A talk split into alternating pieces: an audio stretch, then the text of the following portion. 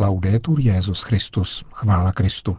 Posloucháte české vysílání Vatikánského rozhlasu v neděli 20. srpna.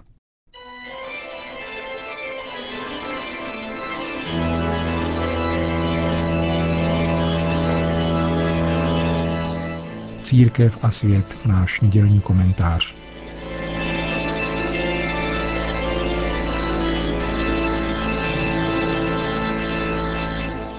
Udělat si představu o tom, jak by mohla moderní média referovat o veřejných vystoupeních Ježíše Nazareckého, kdyby byla v té době lidem k dispozici, nejenom není počin tak spekulativní, jak by se mohlo na první pohled zdát, ale může být dokonce objevný.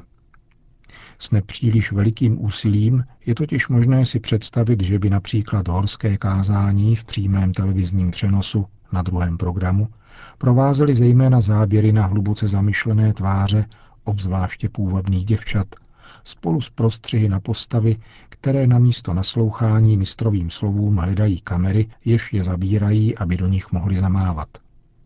Denní zpravodajství tisku judské provenience by se na druhý den nejspíš pozastavovalo nad poněkud pokulhávající organizací galilejských pořadatelů, kteří patrně nepočítali s takovým návalem, takže se pak logicky nedostávalo některých základních služeb, což by doprovodila fotografie fronty lidí u přenosných toalet.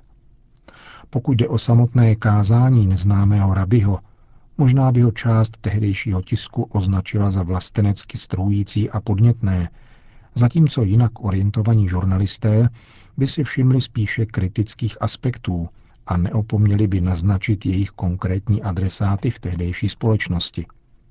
Všichni komentátoři by se však nejspíš zhodli na tom, že výklad nesporně důležitých, avšak přece jen dosti obtížných témat byl pro posluchače stojící na ženoucím slunci poněkud vyčerpávající. Týdeníky a měsíčníky určené intelektualisticky zaměřeným čtenářům by se zřejmě pokusili zrekonstruovat obsah toho, o čem po rozpuštění zástupů diskutovali v ústraní se svým mistrem učedníci, původem většinou z Galileje, přičemž by z jejich analýz vyšly najevo dosti zarážející, ale bohužel zcela přesvědčivé závěry. Spekulativnost výše načrtnuté představy nakonec vlastně není tak obrovská. Vezmeli se do úvahy revolučnost, či chceli někdo kontrarevolučnost všech Ježíšových tezí, ale zvláště jeho skutků a v první řadě toho posledního, totiž z mrtvých vstání, nezdá se, že by moderní média uměla rozlišovat podstatné od nepodstatného či pravdivé od nepravdivého v míře výrazně větší, nežli se to podařilo čtyřem evangelistům.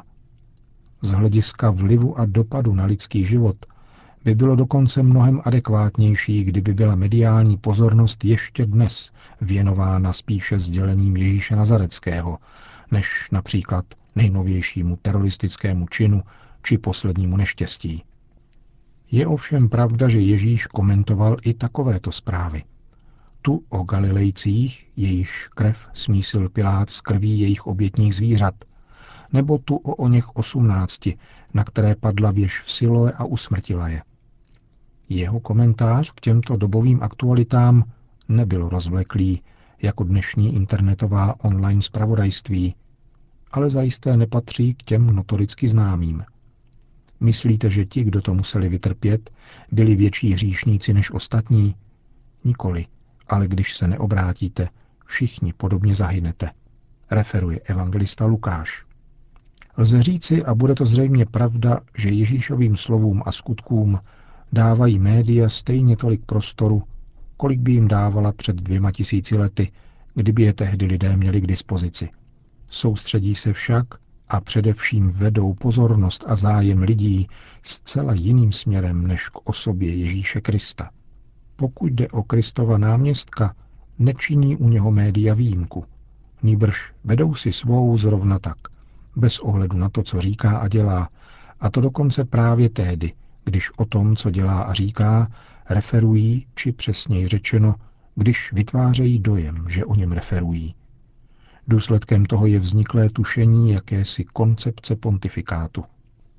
Papež však svůj pontifikát nechápe jako realizaci nějaké, ať už jakékoliv ideové koncepce lidských dějin.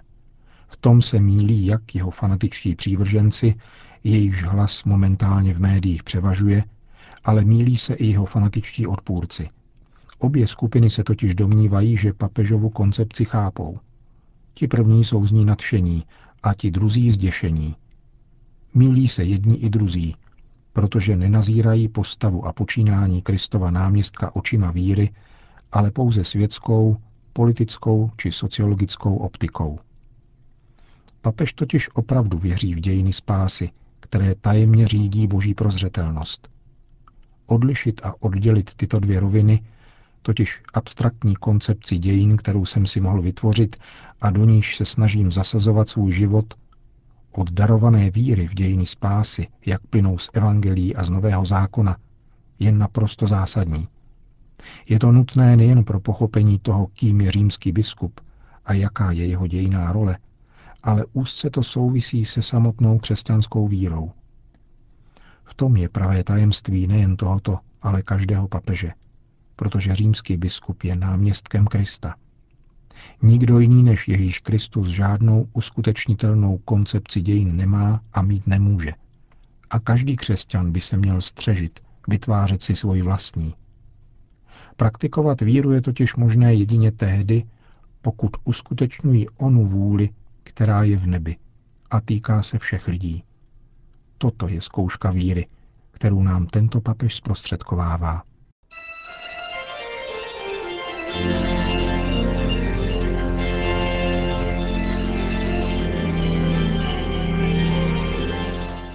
To byl náš komentář Církev a svět.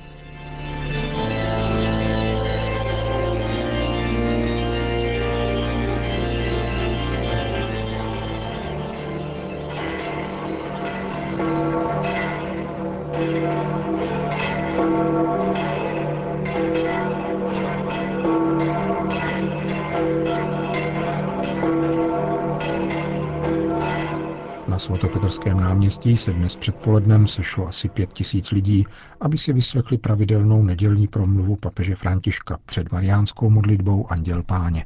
Cari fratelli e sorelle, buongiorno. Drazí bratři a sestry, dobrý den. Il Vangelo di oggi ci presenta un singolare esempio di fede nell'incontro di Gesù Dnešní evangelium nám podává jedinečný příklad víry jedné kananejské ženy, která byla pro židy cizinkou, při jejím setkání s Ježíšem. Scéna se odhrává ve chvíli, kdy se Ježíš vydává do Tyrského a Sidonského kraje v severozápadní Galileji. Tady se tato žena obrací na Ježíše s voláním, aby uzdravil její dceru, která je, jak praví evangelium, krutě posedlá. Zdá se, že pán v první chvíli tento bolestný křik neslyší, což přiměje učedníky, aby se za ní přimluvili. Ježíšova zdánlivá netečnost neodradí tuto matku, která nadále nalejá svým voláním. La forza interiore di questa donna che permette di superare ogni ostacolo Vnitřní sílu této ženy, umožňující překonávat každou překážku, je nutno hledat v materské lásce a důvěře, že Ježíš může tuto prozbu vyslyšet. To mne vede k zamyšlení nad silou žen. Jsou schopné svojí silou dosáhnout velkých věcí. Známe mnohé takové. Můžeme říci, že je to láska ženoucí víru a víra stávající se odměnou lásky. Trýzeň lásky k vlastní dceři ji přiměla křičet Smiluj se nade mnou, pane, synu Davidův. Vytrvalost víry v Ježíše způsobila, že ji neodradilo počáteční odmítnutí, takže za ním přišla, klanila se mu a prosila, pane, pomoz mi.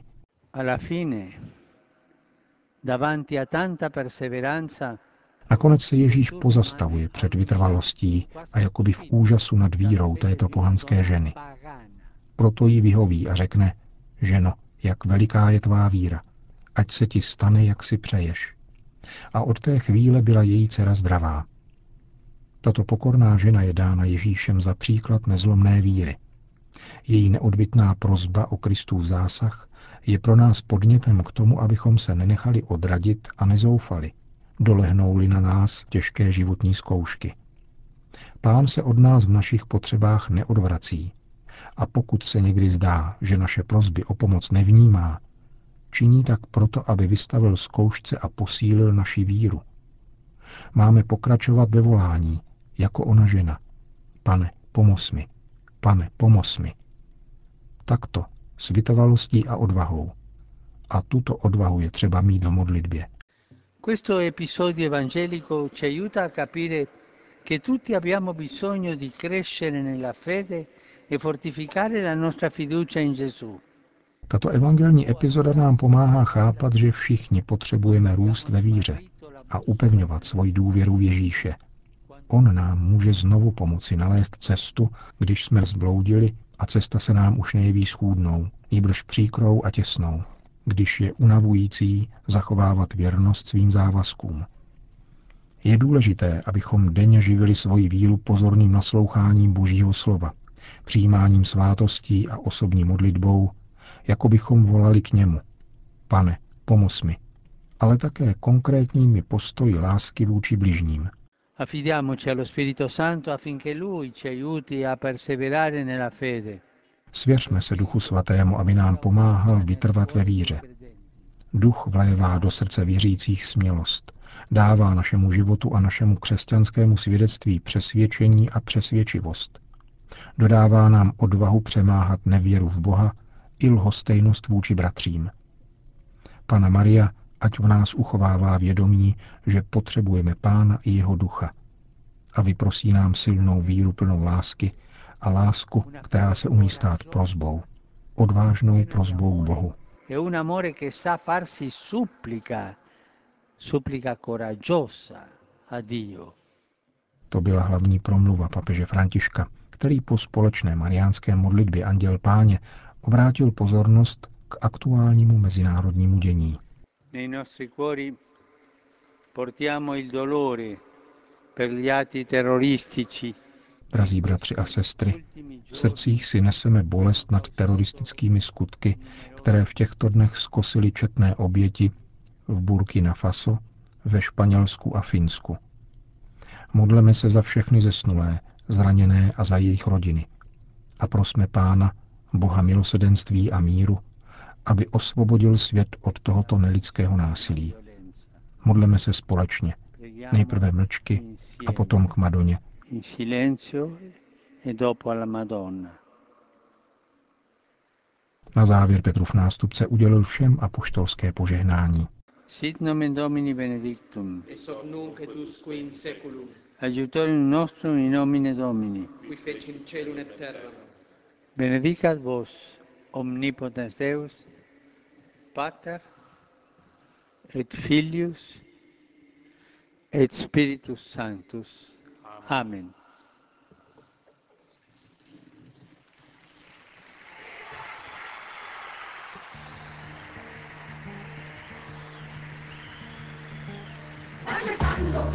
Se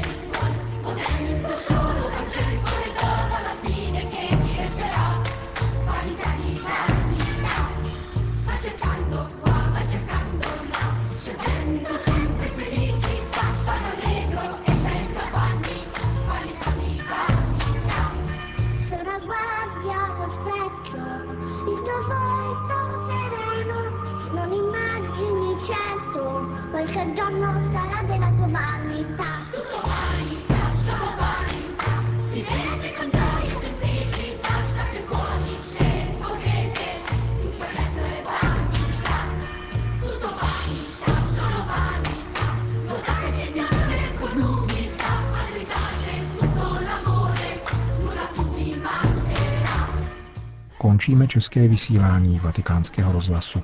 Chvála Kristu. Laudetur Jezus Christus.